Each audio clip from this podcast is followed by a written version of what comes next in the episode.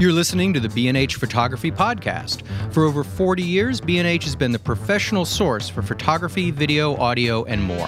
For your favorite gear, news, and reviews, visit us at bnh.com or download the B&H app to your iPhone or Android device. Now here's your host, Allan Weitz. Greetings and welcome to the B&H Photography Podcast. Today we welcome landscape architecture and garden photographer Larry Lederman to our podcast. Larry is the author of six books featuring his botanical and horticultural photography, including the upcoming Garden Portraits Experiences of Natural Beauty, which will be published by Monacelli Press on October 13th, 2020. We're going to talk more about that book in the second half of our program, but it is currently available for pre order, and that link is in our show notes. Larry's other books include The Rockefeller Family Gardens and American Legacy and Magnificent Trees of the New York Botanical Garden. In 2015, he also published Interior Landmarks Treasures of New York, which features architectural photography. Welcome to our show. Well, thank you for having me. Given that we mentioned your architecture photography book, how do you connect the dots between landscape, architecture, interiors, or specifically gardens? Are, are they variations on the same approach, or do you have to approach each of these entities with a different set of rules or parameters? I think they are variations on the same approach. Uh, we can get into that if you want. Um, We've got yeah. an hour. Go for yeah, it. Let's get into okay. it while we're here. um, well, now you mention it. I was basically uh, an outdoor photographer when I was asked to do the interior landmark, Treasures of New York. And I was very reluctant to do it because I knew that it's very complex to do things indoors, especially with respect to, um, you know, distortion, dealing with the wide angle lenses and with lighting. And um, so, but I had done one thing uh, for uh, the Landmarks group, and they had asked me to do something in a Grand Central Terminal, and I had uh, taken some photographs of the terminal. And my experience was that it was not bad. I did it without lights, and I really used the same technique. Everything I, I work with a, a tripod, uh, outside and inside. And I work in natural light inside. Listen, I fell into photography rather than being a photographer that fell into uh, uh, garden photography. Uh, I have property in Westchester. We have a garden, and I was very interested. This is 20 years ago. I was very interested in the uh, the trees, and so I decided I would make a record of my trees but I'm not an accountant type. And we had a friend who said, why don't you buy a camera and take pictures? So I said, that's not a bad idea. So I bought a Leica camera, which was probably a mistake because no. yeah, no. it is because it's a really interesting. It's a, it's a wonderful camera. It's a great camera. Uh, but it's a, um, it you don't you don't look through the lens in the in the old M5. It's not the and right tool for the job, is what it is. That's correct. Yeah, that's correct. And um, so you really, it's very very hard if you're first starting to get a sense of perspective and of a depth of field. Really difficult. So yeah, I actually, understand that. Yes, sure. Having spent the money for the camera, though, I could hear my mother saying, "You're going to give this up." you spent so much so I we I have worked the same at mother? It. I didn't know that. well, so I worked at it, and uh, actually, it was turned out to be brilliant because I realized that the the art of it is totally conceptual. You have to decide what it is that you want to see. Yeah. And then you then figure out how to take it. And one of the things I was doing at the time, because my photographs were so awful, they really were, I decided to, uh, I saw things in the garden. I saw images that looked like that the trees were animals, the way the shadows and the light would fall. And so I began to try to take pictures of them with the Leica camera. And I would uh, use slides. And when it would come back, uh, the creatures I saw weren't there. And I realized that I was not really using the camera properly. Uh, that somehow or other I had to figure out uh, what depth of field to use and how to position myself so that this transient light would show up in such a way that it had a shape. Interesting. And I had to work at it, but I did. And I wound up with about a dozen images or more uh, that were quite good, quite, quite interesting.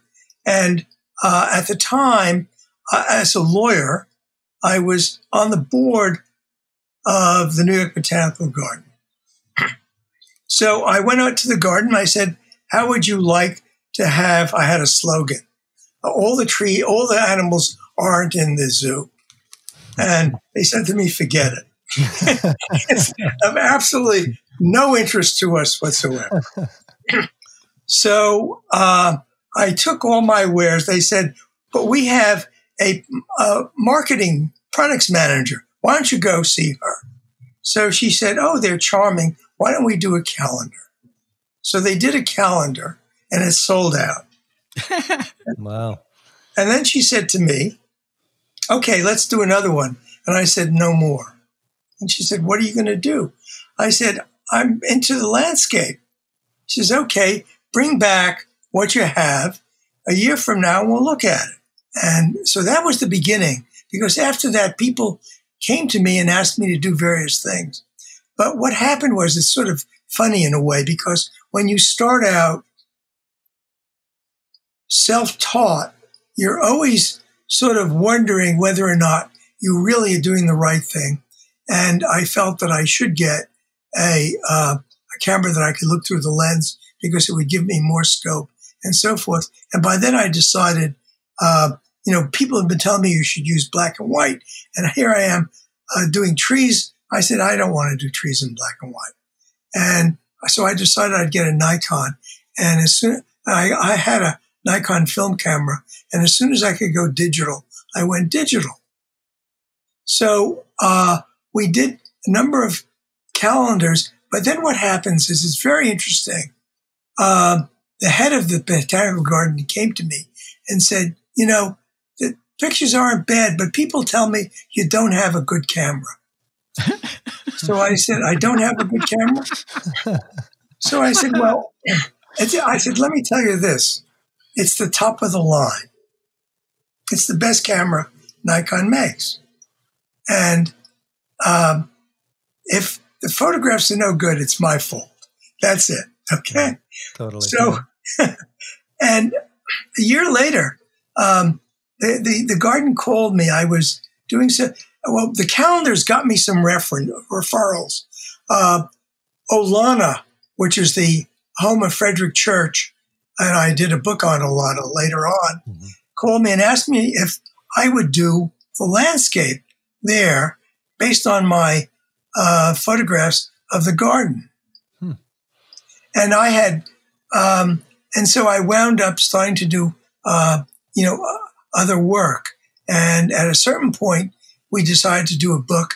And by then I had done interior uh, photography. So I said, I'll do the interiors and I'll do uh, the landscape. But I had also, uh, showing you how it developed, I had also, because of, I got interested in Frederic Church, uh, I spent almost five years while I was doing all this uh, photographing in the footsteps of Frederic Church. Can I jump in here just to mention that he is the the Hudson School Hudson River School painter? Yes, thank yes, you. He is the, probably the leading uh, mid century, mid nineteenth century painter mm-hmm. and um, uh, was a, a, great, great and important genius. And and his work, one of the things he did was he uh, he painted Niagara, and uh, before him, no one really had ever really uh, painted Niagara. And it was his painting of Niagara where he does away with uh, the um, the foreground uh, is is really brilliant and it had international acclaim. And he also painted in, at Acadia, Acadia National Park, and he painted icebergs in Newfoundland. And I went uh, up to Newfoundland and I uh, photographed icebergs. And I went, I spent many a year uh, going to Acadia and photographing Acadia because it was just I was into it, and so uh, as I even though I started with the garden and the garden photography, I sort of branched out as time went on, and, I, and then I wound up doing interiors. And so when I was doing Olana, I did the interior, I did the the landscape, and I did uh, and we put in photographs of Niagara and and and and and um, Newfoundland and Acadia as well. Hmm. And can I jump in to ask uh, uh a couple things? First of all, I'm real curious how you mentioned about the idea of seeing animals uh, and and using kind of that as as a basis for the image. Is that something that you still do, or you know, as you're looking at a landscape or, or you know, a part of a garden, uh, you know what do you kind of focus your eye on? What do you what is it that you that you want to see and what do you want to then you know transmit to the viewer? Yeah that's a very good question. The thing is this that what you're seeing is um, the garden is is is a, a large area and it changes every day. It has seasonal aspects and i would say at least you can notice it even if you're not really paying attention on a weekly or at least a biweekly basis. But if you're paying attention every day, something different happens and the sun moves. Mm-hmm. It just changes. So, um, and so that's the seasonality. So you have that, but you also have something else that's going on in terms of what conceptually you want to do. And I think there are two things about photographing. One is uh, it's brilliant for its specificity. In other words, it will, a photograph will give you enormous detail. And the other thing is that uh, it's also possible to transcend the detail and make something which is not only about a specific place, but but speaks to all time and all places as to the use of light, as to the use of color, as to the as to uh, the the beauty of the composition and so forth. Hmm. So um, when you go in a garden, you're doing two things. You are try you are trying to get something which is very specific, so that you can say, "This isn't just anywhere; it's somewhere. It's somewhere specific. It's interesting in itself because of its specificity." And you're also trying to do something else, which is rise above it and sort of get to the area of aesthetics mm-hmm. where someone would say, I would love to have that on my wall. I'll buy that. Uh, museums would want it and so forth. Yeah. So um, you're always yearning to get to the two things. And every day you go in, the garden changes and it's different. And every day uh, you set your sights at doing something which is novel. Yeah. That's, so uh, that's why it's interesting. And that's why you don't get tired of it. And that's why I will follow uh, some gardens uh, for years because they're brilliant. Uh, they're works of art in themselves. They have enormous complexity. And um, they're about natural beauty. What's interesting, you, you bring up a point that um, uh, it does change. Uh, I'm always aware of gardens and, and things that are uh, uh, around where I am. Uh, and if you're in one location for enough time, you get to see the subtle changes. And the truth is, uh, a garden is not at all static. It's constantly changing. It's glacial, but like you say, every single day something else is blooming or or or going out of bloom. there are cha- lights the the, the light changes, the uh, the color changes. There are never two moments the same in, in any garden itself, and you go a few inches one way or the other, and your perspective changes. So you can take something like that and work on it forever. And no two pictures are the same. They might look a lot alike, but if you get into the detail, they're all different. No there's two are the same. There's also one other thing, which is I think that most people uh, don't understand, and that is um, when you walk into a garden or you walk in anywhere to photograph, um, and you take a, a picture, that's a snapshot. All you've done is you see what's in front of you if you've taken it. The fact is, with respect to any tree or any little area in a garden, there are 360 degrees.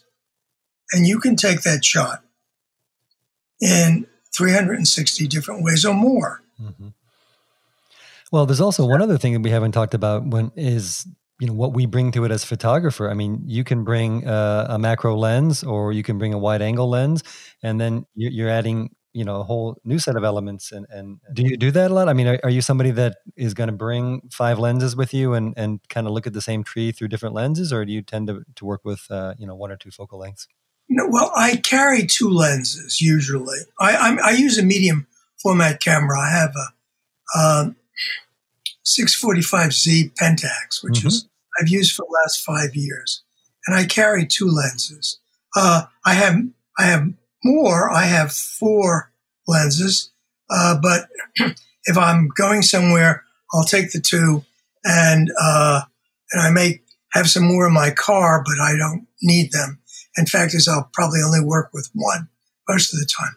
But I use a zoom lenses. So, and I do that because I find that the lenses are excellent.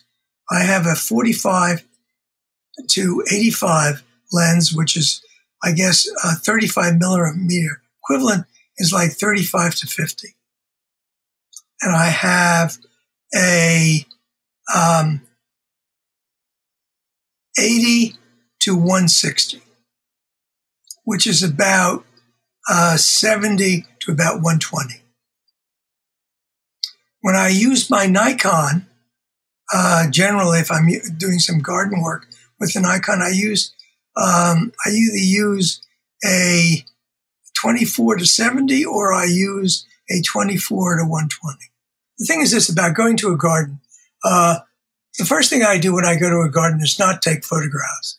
I was going to uh, ask you that. yeah. Okay. I meet, with the, I meet with the owner or I meet with the gardener and I get a tour and I spend time going through the garden and getting a sense of it.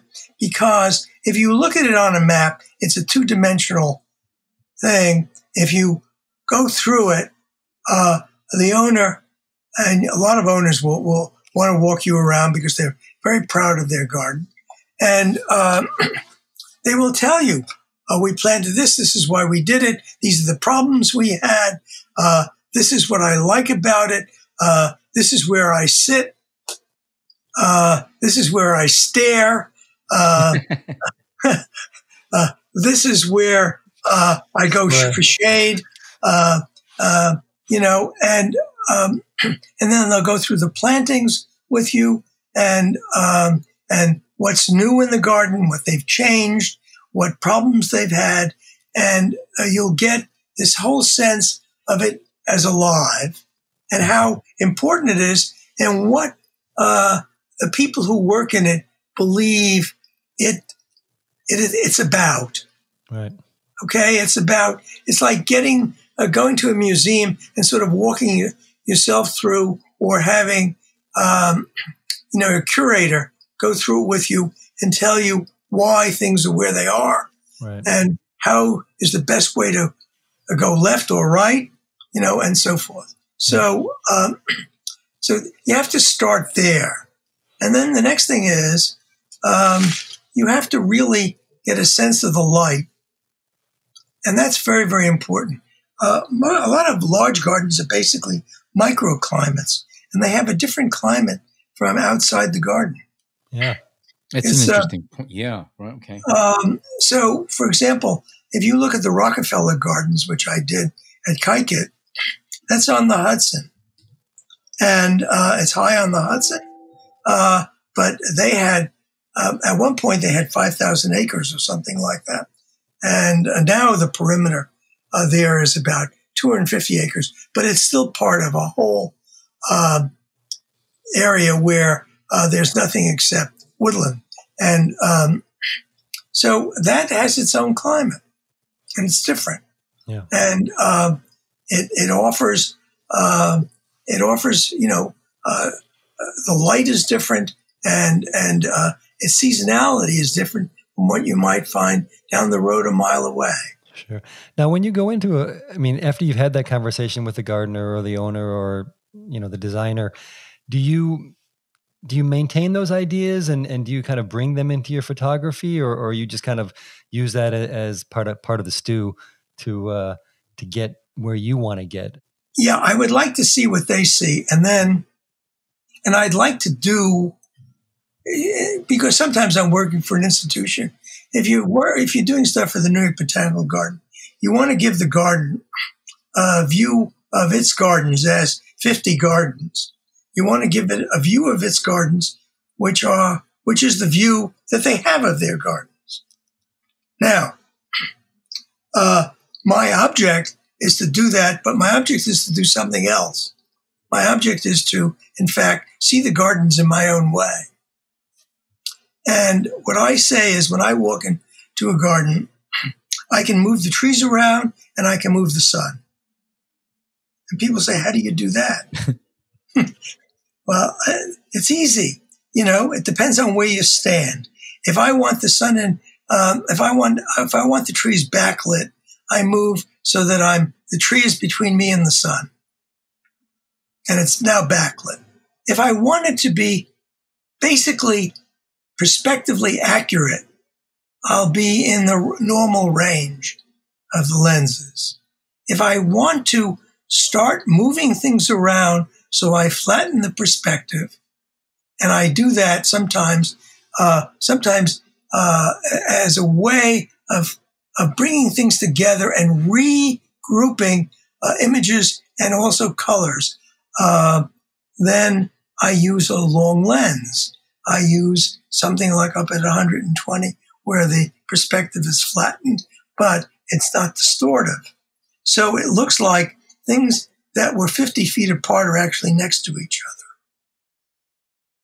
So it's a composition. So in, in the book on, um, on the Rockefeller Gardens, uh, there is a, uh, there's a fountain area, uh, and there's a rill where water runs through, and they have a wonderful Maillol, which is uh, a French sculptor who, and it's of a naked woman who was fixing her hair. Now, uh, there are hedges alongside of her, and the hedges are eight foot apart. So she's in the rill, and the hedges are eight foot apart. I have gotten it so that it looks like she is standing between the hedges and that she is fixing her hair and keeping her body away from you in all modesty. So I mean, the uh, people say, "How do you do that?" And I think I said there are places to stand, and if you if you understand the optics, you can do it without any distortion. Do you shoot a lot when you go to a garden, or, or are you somebody that you know will fire off a whole bunch of images and, and figure it out later, or do you do you really pace yourself and and get you know? I mean, I know you're working with a tripod, so and no, well. I, what I do is I do a lot, but I do it slowly. Mm-hmm. Uh, here's the way I do it. Um, I shoot with a tripod. I also shoot with the mirror up. Mm-hmm. So I have a mirror camera. And I've done this with the Nikon. Uh, the mirror is up. And then I also have, I don't use a cable, uh, but I use my finger, but I have a two second delay. Okay. So when I press, there's a two second delay, and then the image is taken, and then that may be because of the tripod, that may be, depending on the light, uh, you know, quick, fast or quite slow. I mean, sometimes I'll be waiting 15 seconds. Right. Do you keep the ISO as low as possible? Uh, I keep the ISO at uh, as low as possible, mm-hmm. and I uh, I keep the perspective, uh, rather the uh, f-stop at 16. Okay. And so uh, the variations that I make are all on the basis of time. Right. Right. What about? It's also, I think, worth mentioning that your F16 is not the same F16 that you'd find on, on, like a Nikon if you're working in medium format. That's closer to like an eight and a half F11 because it's sort of com- comparable. It's not like you're stopping down from maximum. You're only going down about halfway or so on your your aperture range. Correct. That's, that's correct. Now, if I wind wind up wanting to have really a foreground, a middle ground, and a background all uh, in focus, uh, I will uh, go up to, uh, you know, F twenty five or more. Most of those, I think they go up to like thirty two at least. A lot of the medium. It's format. about thirty two. Yeah. Yeah. I don't really shoot at the at, at, at that high because the lens falls apart. Yeah, it's not good. You don't get uh, you lose uh, the sharpness. Yeah, you lose detail, and other problems come in when you stop all. You gain, yeah, right. you gain depth of field, but you lose otherwise. Something I wanted to ask you about, you, you to go back to for a moment. Uh, you had mentioned uh, we were talking about focal lengths, and thirty-five, the equivalent of a thirty-five millimeter focal length, seems to be your widest. Uh, and when we first started speaking uh, at the beginning of the show, uh, you actually mentioned that you were aware of distortions in some of the earlier pictures you were taking. Are you gun shy about wide angles right now, or, or do you no, just no, find no, that you don't need I them? Have a, I have a wide angle lens. I have a 28 uh, to 45, uh, which is a really expensive oh, lens. that's on your medium format. Okay, so that's that's yeah. like an 18 to 36, something like that. Well, that's that's real wide. or something. okay, 20. yeah, okay. Okay, and I use that. Uh, oh, I use that indoors always. Okay. And I use that outside too, uh, because uh, it's a brilliant lens, but it's not. So, for example, uh, I did the outdoors. Uh, I did the uh, the Brubeck, Dave Brubeck's gardens, and uh, I've been doing it for a while. And the family asked me if I would photograph the interior. So I said, uh, I would. it was a favor, a courtesy. And there, uh, I used, uh, I used the, um, my, my widest angle. I was shooting at, uh, at 28. And, um, I also did, while I was doing that, I was shooting outside because I was shooting, uh, also, uh, it had balconies and I could overlook the garden. And I was using very, very wide angle uh, lens there as well. And I will uh, often uh, go in a garden and use a wide angle lens for a whole day just to get a series of shots so that I have uh, uh, a sense of what it all looks like uh, at that perspective.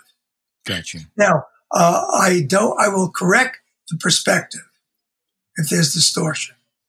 I, I really I don't like the distortion. And, and I, I, assume you're speaking specifically like keystone distortion uh, from architecture?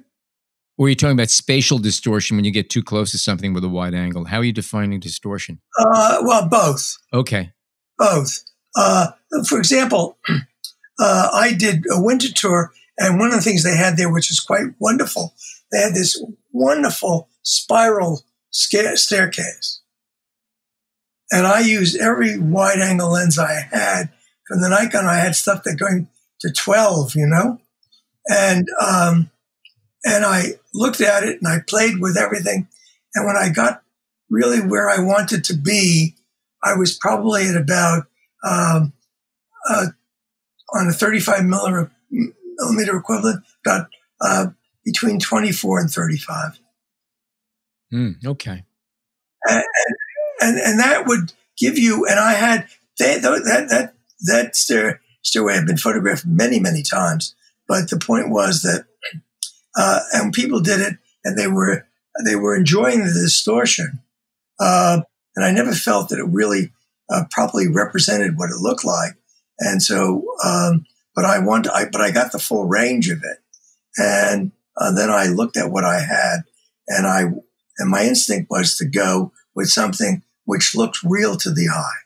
I think it's an important point because uh, one of the traps, first, I, I, love wide angle lenses, um, but one of the traps of it is that when you're using them, you sometimes start making art rather than recording what's there. And I think that for what you're doing in, in the case of, say, a garden, your job is not to uh, reinterpret the way it was laid out or landscape. Your your job is to capture it to show the way either nature carved it or the way human beings modified it to create this environment. And it, the job is really to uh, uh, to record it and to interpret it, but not necessarily do your own version of it. Make, make it in, like what I say, make it into art.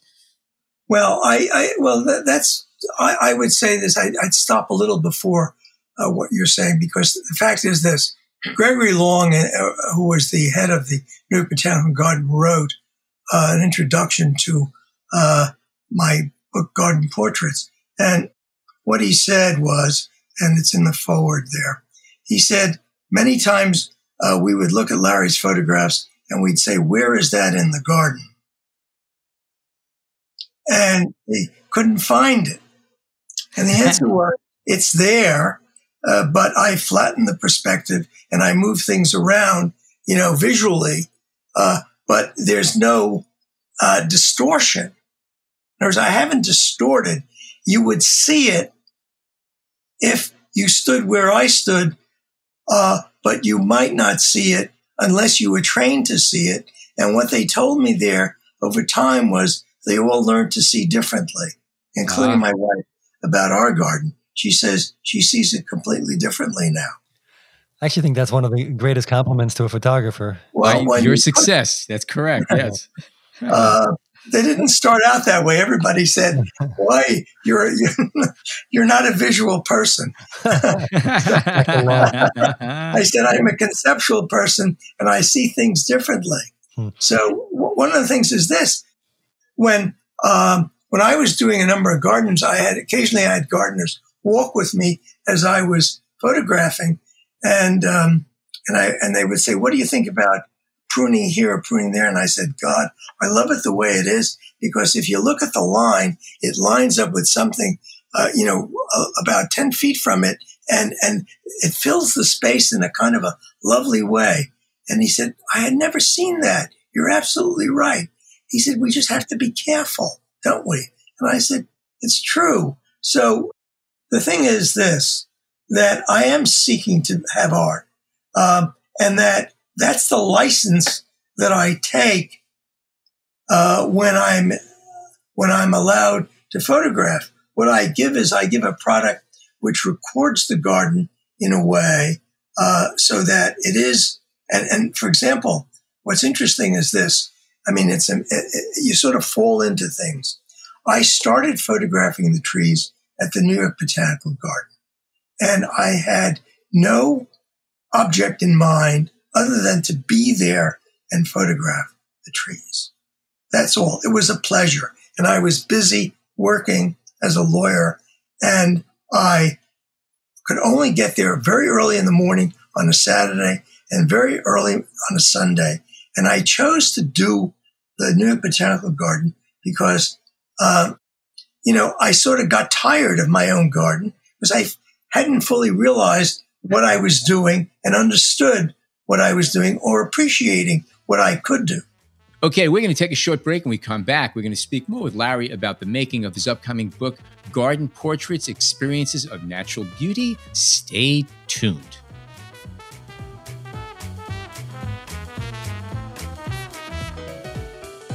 We hope you're enjoying this edition of the B&H Photography Podcast. The best way to support the show is by subscribing on Apple Podcasts, Google Podcasts, Spotify, or wherever you get your podcasts.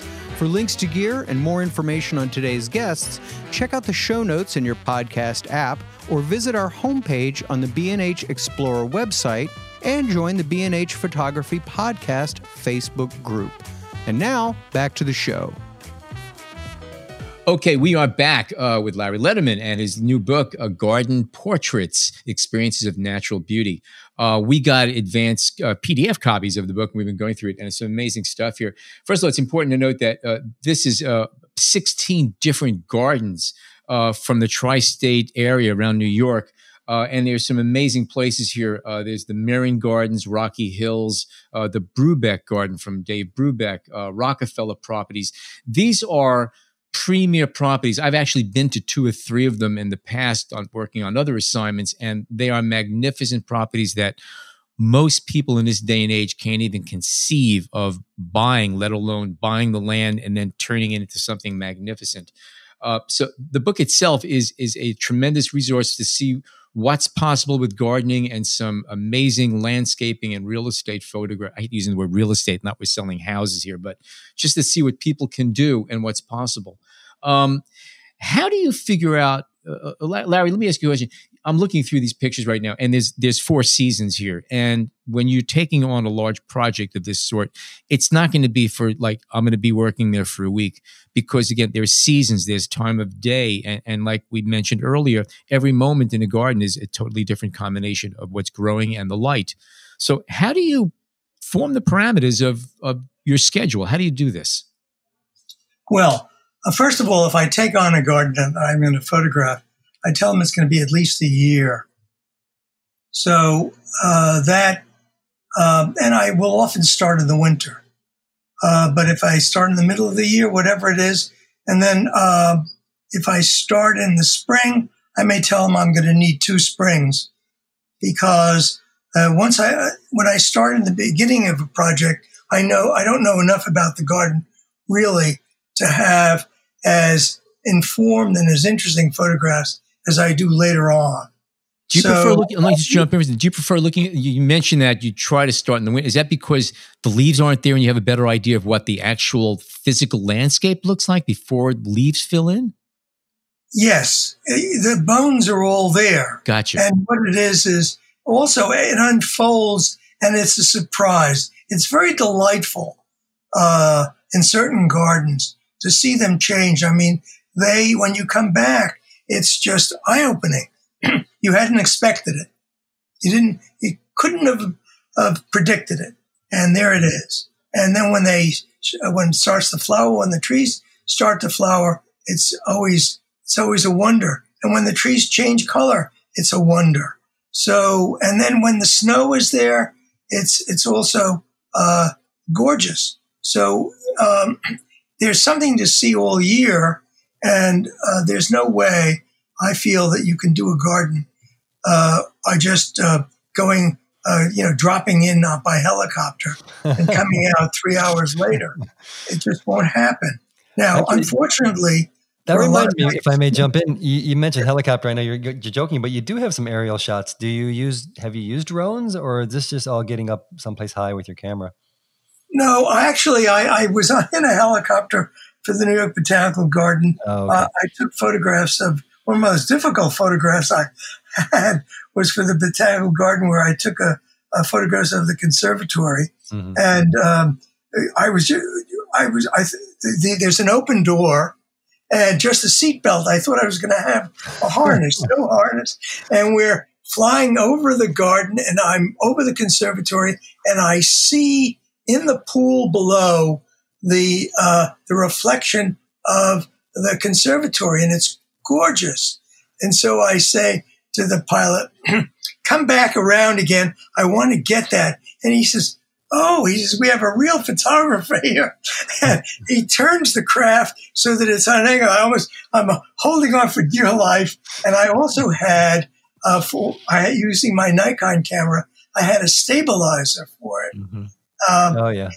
And uh, but I was shooting very very fast, right. and I got some really wonderful images. You also mentioned uh, snow, and you know, snow's we're not seeing as much snow as we used to. Clearly, uh, do you?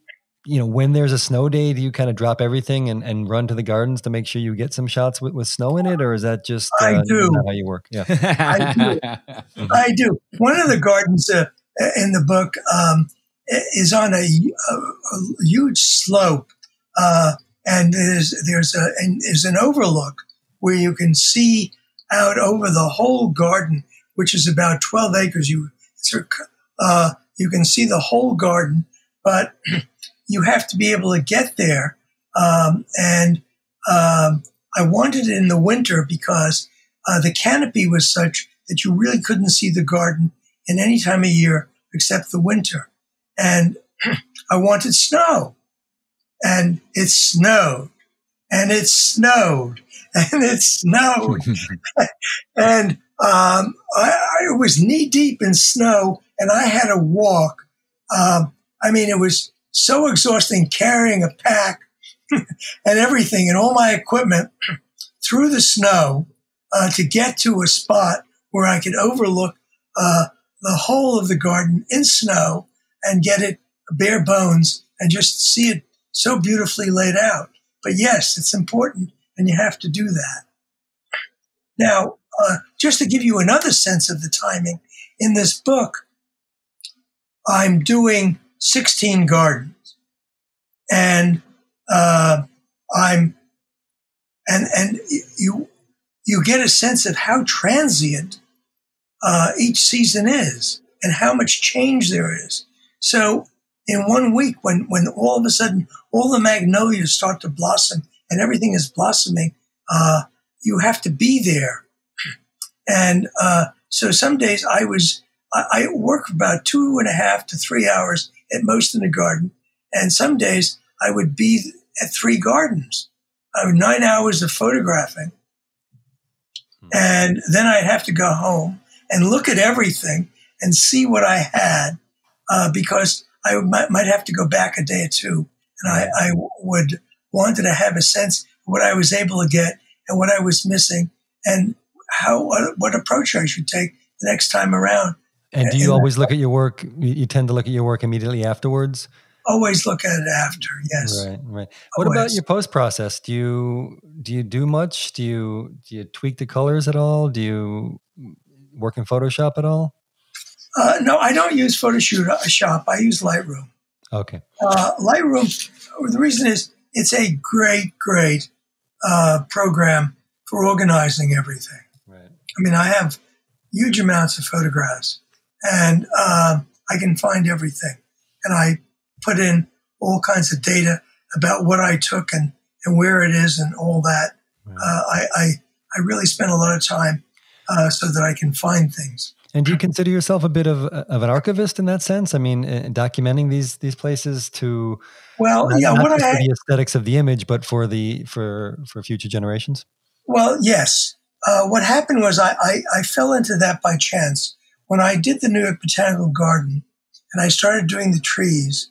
It turned out that when the garden started looking at my photographs, what they said to me was something that shocked me, and that was um, and we were now, um, the garden was, let's say, 110 years old. They didn't have good photographs of the trees.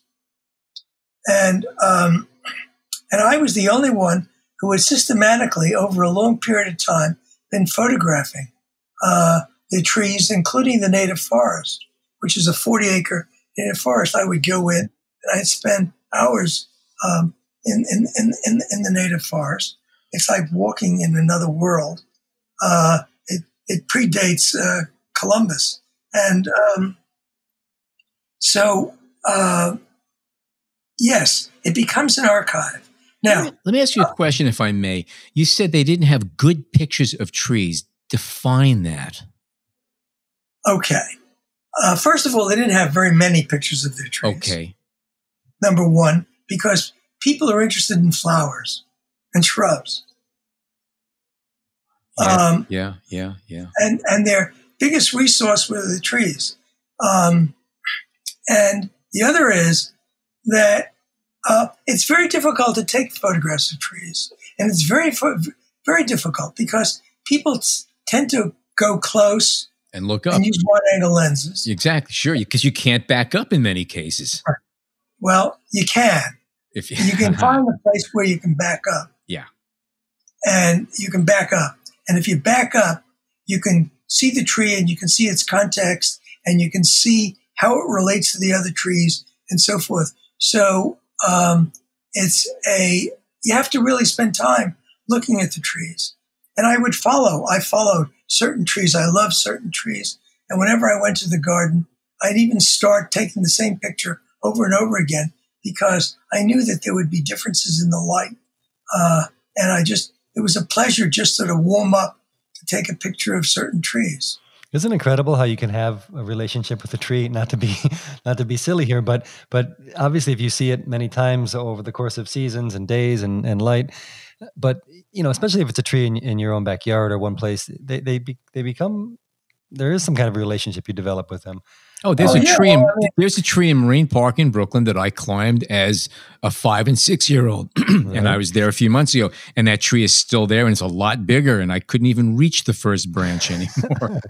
you know, that actually reminds me of something. When I lived in Buenos Aires, they, their city's website has an archive that's very well documented of the trees in the city. So wow. if you want to look up a certain type of tree, you can you search it, you map it, and it you can go to that spot where it is. And, and we're not talking about in gardens; we're just talking about on side streets and everything. It, it's a pretty incredible thing.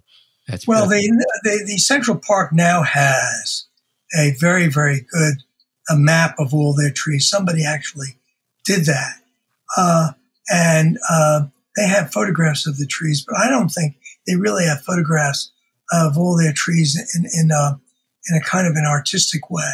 Right. Uh, that still remains open, right. but uh, they do have uh, you know a record of their trees, and the New York Botanical Garden had a record of their trees too, and they know when everything is planted and where they are and all that.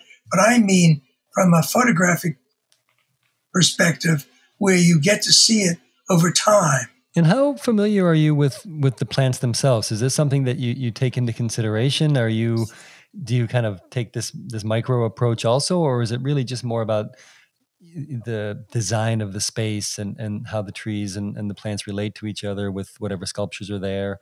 Um, do you interest yourself much in in digging down into maybe I don't know a very rare species of plant that will be in a garden? Well, what happens is this: it's hard to avoid getting to know things.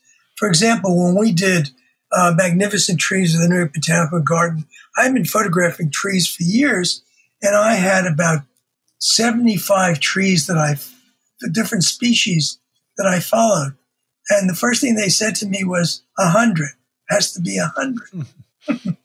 so, you know, I said, okay, find them for me. Right. You know, and so you have to learn uh, which ones you're dealing with and so forth. And when do they flower? You have to learn something about them and know, uh, know them and get to be familiar with them. So that's one thing. So over time, you start to identify, you're able to identify. And the other is, I have a garden, um, and uh, my garden is in the book. It's called the Hawk's Nest. And so my wife is the gardener, uh, but I have learned a lot about it, but I'm still not perfect with respect to it. I mean, I always start from the perspective, isn't that lovely? Um, Keep it simple. And, yeah. and, and then I say to the gardener, what is it? Okay. Now, sometimes, sometimes it's really interesting because the gardener asked me to photograph their lilac collection. And uh, they said to me the following, which I thought was really interesting. He said, it's very, very difficult to tell the lilacs apart from their flowers and so forth. So uh, if you do it without identification, we're going to wind up having to spend hours to try to figure out uh, which ones they are and so forth. So every time I took a picture, I take a picture of the name, name tag as well. I did want to real real quickly ask about your own garden, uh, and if you don't mind, we asking a couple questions about it because from what sure. I from what I understood, um, your wife is is the daughter of the filmmaker Howard Hawks, correct? That's correct. And, and, was it his? Did he start the garden? Is it his? Was it his property? Oh no, no, no. Okay, all right. Uh, this is. Um, he lived in California. Uh, Kitty came east, um, and uh, she actually well, uh, the, the, the, she was uh, her mother divorced uh, Howard when Kitty was relatively young, and Kitty lived in uh, in, uh, in in Long Island. Uh, so she went out to Hollywood later on, was an agent for a while, and then came back, went to architecture school and became a designer. So, um, but um, this is her garden. She was not a landscape designer when she started. She's become one uh, because she's interested in color. She has a uh, as both an architect and a, and a, as a designer, she has a great sense of space, and um, and so uh, it's developed over the years. I mean, what happened was when we built we built the house here and in Westchester, and when it finished, I said to her, uh, "Walk outside with me," because everybody was so proud it was done. And I said, "Now look at it. What's missing?" She said, "I don't see anything missing." I said, yeah, there's a garden missing. Said, That's and, I, and I have this idea for a book that I want to do, and I need you to like give me a starting point here. By the way, who Well- built the brick, the, the stone wall? I'm looking at the pictures. I, I'm a, I'm a nut for stone walls, and I'm looking at them. They're We great. have, we have had the same mason uh, for uh, 25 years. Wow, it's beautiful stuff. By the way, there's Uh, one shot in particular I absolutely love, and it's the snow scene of the rose garden. It's magic. Yes. Yes, it's her rose garden. Yes. Um, well, the light's beautiful. Yes. Yeah. You know, Yeah. what happens is you have some days in the winter where um, it's very warm Uh huh. and the snow starts to melt and the light is is very gracious and it sort of bathes everything and it's the moments when you it's like being outside is like being outside in the spring Yeah. and Yeah. it was one of those days and the light was just gorgeous i just couldn't resist it Yeah. No, it's a good shot, and it just uh, the, yeah, everything works on it. It's real Hmm. sweet, and it's nice because everything else is green, green, green with flowers, and all of a sudden you go, poof, here's this white and gray and brown and beige, and, and it's stunning. And it holds up on its own. well that that's the thing is this what you want to be able to do is once you've taken the photographs is have a number that will hold up on their own that people uh, or or other people will be interested in Yeah. And then the other thing about that is that what Kitty told me, and this is really uh, when when she saw that the, she liked the photograph, she said to me they should be large, really large. Mm. So um, the botanical garden asked for a number of photographs for their halls and so forth, and for classrooms. And I, the first I did was about thirty by forty-five, and then we looked at it and we said, you know, that's small. And ultimately, we were doing uh, 40 by 60. And then uh, I had some various shows at the Four Seasons restaurant. So uh, we we had this enormous space, and we and we had to fill a wall. And so I decided we try to do something as as large as we could. And uh, the largest piece of paper uh, that Kodak makes, I think, is 72 by 108. And um, so we did, which is um, about um, 72 is six feet. So it's, uh, it's six by nine foot. And um, what we did actually uh, to do something that large, uh, we created it in a negative. And so we actually printed it on a Kodak, uh, in a Kodak process Oh wow. and we made a negative and then printed it on it and uh, it filled the space somebody the first day we put it up and we put up the other stuff somebody walked down and said i'd take it i'll take it we said okay and then we discovered as you always will that there aren't elevators to be able to put them in and so forth and um, even in office buildings and we uh, and that photograph had to be put on the top of an elevator to be wow. transported up uh, to an office. Um, so uh, I decided that really uh, the largest would be um, uh, the largest we do is 60 by 90. That's all. And and that's big. And then uh, we ultimately got down at the, the size that's most convenient and still large is 40 by 60. I mean, what would you what would your advice be for for folks that are just working in their own backyard? You know, gar- people that want to kind of capture their own garden. Uh, and any thoughts, any pieces of advice that, that you could share? Sure, I do. Sure, I have advice. Uh, the advice I have is this because I'm doing the same thing. My garden is being published in this book, but there are only, I think, about 10 or 12 photographs. Um, I have many more photographs, and my wife wants a book on her garden. And so we're going to self publish. And that's what I would tell people. Mhm. Uh, it's, it's relatively inexpensive, and uh, you can uh, you can have all the fun of taking the photographs, uh, working with them, printing them, choosing them, designing a book, and uh, printing it. And uh, there are programs to do it, or you can get somebody to help you, but it's not that expensive. And do you think the whole process of making that book would kind of improves your photography or or, Absolutely. or, or Absolutely. appreciate Because of the garden? Yeah. what happens is once you'll discover you have many, many photographs. One of the things you have to do is decide um, which ones are worth keeping, which ones are really fit uh, and tell a story, which ones are worth looking at. And you have and, to be objective too. Yes. And you have to be, you have to have somebody who does it with you, mm-hmm. who says, uh, no, that's not for the book. Okay. And then you can discover that you don't have enough photographs for the book, even a small book. If you really do that. And then what you'll do is you'll go back and you'll take more photographs and you'll get better ones because all of a sudden you've been critical in a way and you had other people look at it. It's a project and you discover that uh, there's a lot to do and there's a lot of ways to think about it. And that just because you took it doesn't mean it's good.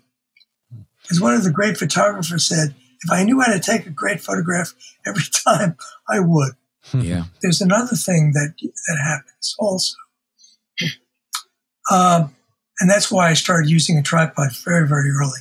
Once we started printing the photographs, I discovered that photographs that I thought were wonderful uh, were basically, if once you blew them up, uh, they were um, they, there was all kinds of movement in them. You noticed that too? Yeah. They're out of focus. So uh, that's why I say um, you have to be very, very careful. That that tripod is very, very important, and uh, you can just by the way you press the camera, you can jiggle it. By the way, uh, you, you, mentioned you use this two second delay in a try. That's exactly what I do for a lot of the work that I do. Uh, I I try to have a camera on a tripod whenever possible, especially when you get past 30 megapixel. You see all this movement. It's it's amazing what you do pick up. But I find that um, the two second delay actually works very well. And I, for a while, I've, I've, been using short like cables and stuff like that. Even then, you can jar the camera, whereas the two second delay it works nicely. That's a good way of doing it the two second delay is genius because I used to use cables, and what happens? They break all the time. Yeah, and they didn't always work. Um, and um, it was a big encumbrance. Two seconds is nothing, and in fact, you sort of like it because when you get used to the rhythm of it, it's that moment when it's happening. It's kind of nice, and then you wait for the camera to respond. Now, the other thing I do, which is very, very important in terms of practical advice, I look at the histogram. The uh-huh. histogram is very important, and I will, if I don't have a good histogram, I will adjust and adjust and adjust. I may take four or five photographs of the same thing on the tripod. And so if it's on the tripod and it's fixed, then you are, and you, you like the composition, then you can adjust the time and get a variety of images. And then you can work with, because you have the problem always with the light and the ground. Mm-hmm. And you, it's always a compromise somewhere. So if you take four or five photographs, you can pick one that's the best compromise. Okay, uh, Larry, thank you so so much for joining us today. A terrific conversation. Uh, your new book is coming out soon, and the name of it, and where will it be available from? Okay, uh, it's called Garden Portraits Experiences of Natural Beauty. It's published by Monacelli Press. It'll be available for pre order on Amazon, and you'll all be also be able to purchase it uh, at the New York Botanical Garden and other uh, local bookstores. And also, the book you did on the uh, uh, New York Botanical Gardens that is also available at the New York Botanical Gardens. Certainly. Okay. And the uh, and the one I did on the Rockefeller Family Gardens is available uh, if you tour uh, the, the, Rockefeller Gardens at Kykuit. Uh, the book is sold there as well. I, I, was there many years ago. It's an amazing place. And when I was looking through the photographs, I, I recognized a lot of it. Having been there, I, am looking at it and I go, yep, you nailed it. Uh, and great the books, stuff. you can find these, the books are all, I, I mean, doing a quick Google search, you can find these books at, at, at your major uh, online retailers. Mm-hmm. Uh, I also wanted to mention that uh, Larry's going to be doing a webinar at B&H in October, just about right. the same time that the book is uh, going to be officially released. Keep an eye on our, our website for that. Alrighty. Uh, again, Larry, thank you so, so much for joining us. If you are not a subscriber to the B&H Photography podcast, What are you waiting for? Head on over to Apple Podcasts, Google Podcasts, Stitcher, or wherever you subscribe to podcasts and sign up. It's absolutely free and you'll love it. There's over 200 episodes on archive. You can just download them at every time you want. And remember, you can always find us on the B&H Explorer website and the B&H Photography Podcast group. That said, my name is Allan Weitz, and on behalf of John and Jason, thank you so much for tuning in today.